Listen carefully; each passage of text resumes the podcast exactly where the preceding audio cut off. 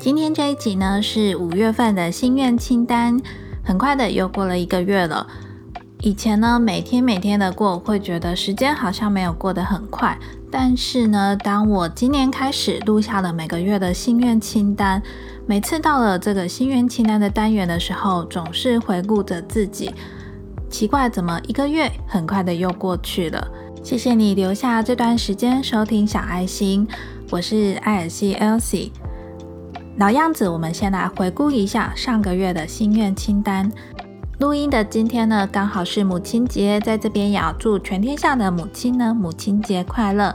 四月份的心愿清单第一项，搭配一件有勇气的事情。上个月我说这一项呢，我想要搭配有勇气的事情呢是开车。原本呢，我是从四月份开始慢慢练习开车的。可是呢，以前只有在假日的时候才有出去练习，因为上班的关系呢，需要会开车，而且需要常常开车。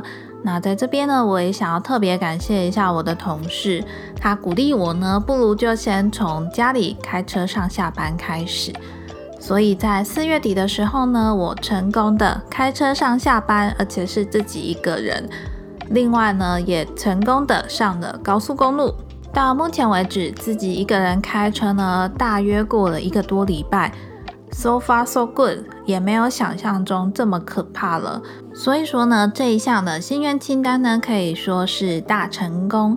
那第二项，调整为自己健康有益的习惯，可能是因为工作太累，压力也很大，所以呢，现在晚上几乎都是秒睡，而且呢，也都尽量在晚上十二点之前就寝。所以我想，这一个工作带来的好的一面，就是可以让自己早点入睡。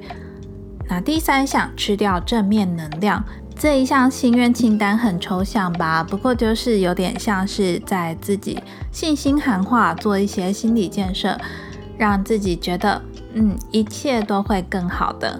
不晓得你四月份的心愿清单有没有完成的呢？那接下来呢，我们就来列五月份的心愿清单吧。五月份呢，其实太阳星座呢落入了金牛座，所以呢，我想做一个跟金牛座相关的心愿清单。金牛座呢，掌管的是我们的身体，还有我们的金钱。所以第一项的心愿清单呢，一样是承续着四月份。我希望你呢，再培养一个对自己健康有益的事情，而且这件事情呢，要比较具体一点。比如说呢，每天三餐定时定量，或者呢是每天睡前一定要习惯用牙线，这种非常具象化的事情，描述的越具体，然后把它写下来。我相信呢，下个月在回顾的时候，达成率就会越高。那我自己想要列下的这一项跟健康有关的事情呢，是我希望每个礼拜至少能够留下三天晚上的时间，看着 YouTube 的影片，做一些简单的居家运动。接下来第二项，那我就想要许跟金钱有关的心愿清单。我希望呢，自己可以制定一个。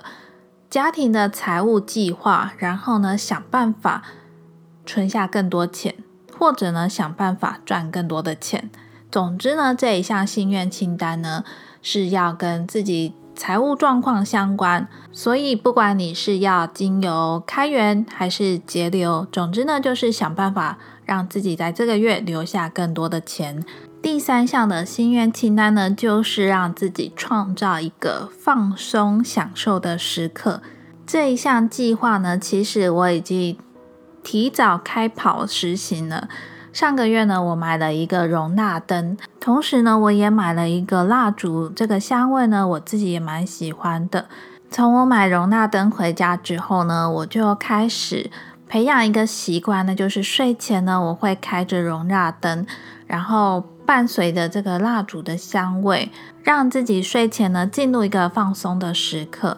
那我从四月多这样子实行以来呢，我觉得对我自己的压力呢是有得到相当程度的缓解。所以不管你们是要买容纳灯，或者呢是听音乐，或者是泡澡，只要呢你找到一个你觉得你可以持续下去，可以让自己在睡前啊，或是每天的某一个时刻。目的呢是要让自己每天有一段时间是可以舒压放松。好，那再重复一次五月份的心愿清单。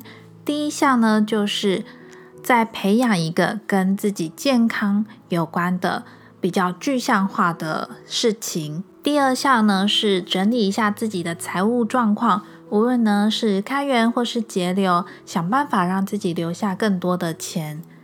第三项呢是。帮自己找到一个每天可以营造出那个舒压又放松的时刻。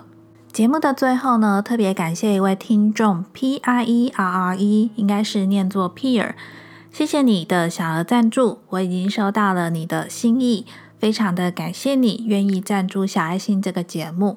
同时，我也祝福你将有更大的财富流向你。谢谢你，你的心意我已经收到了，再次的感谢你。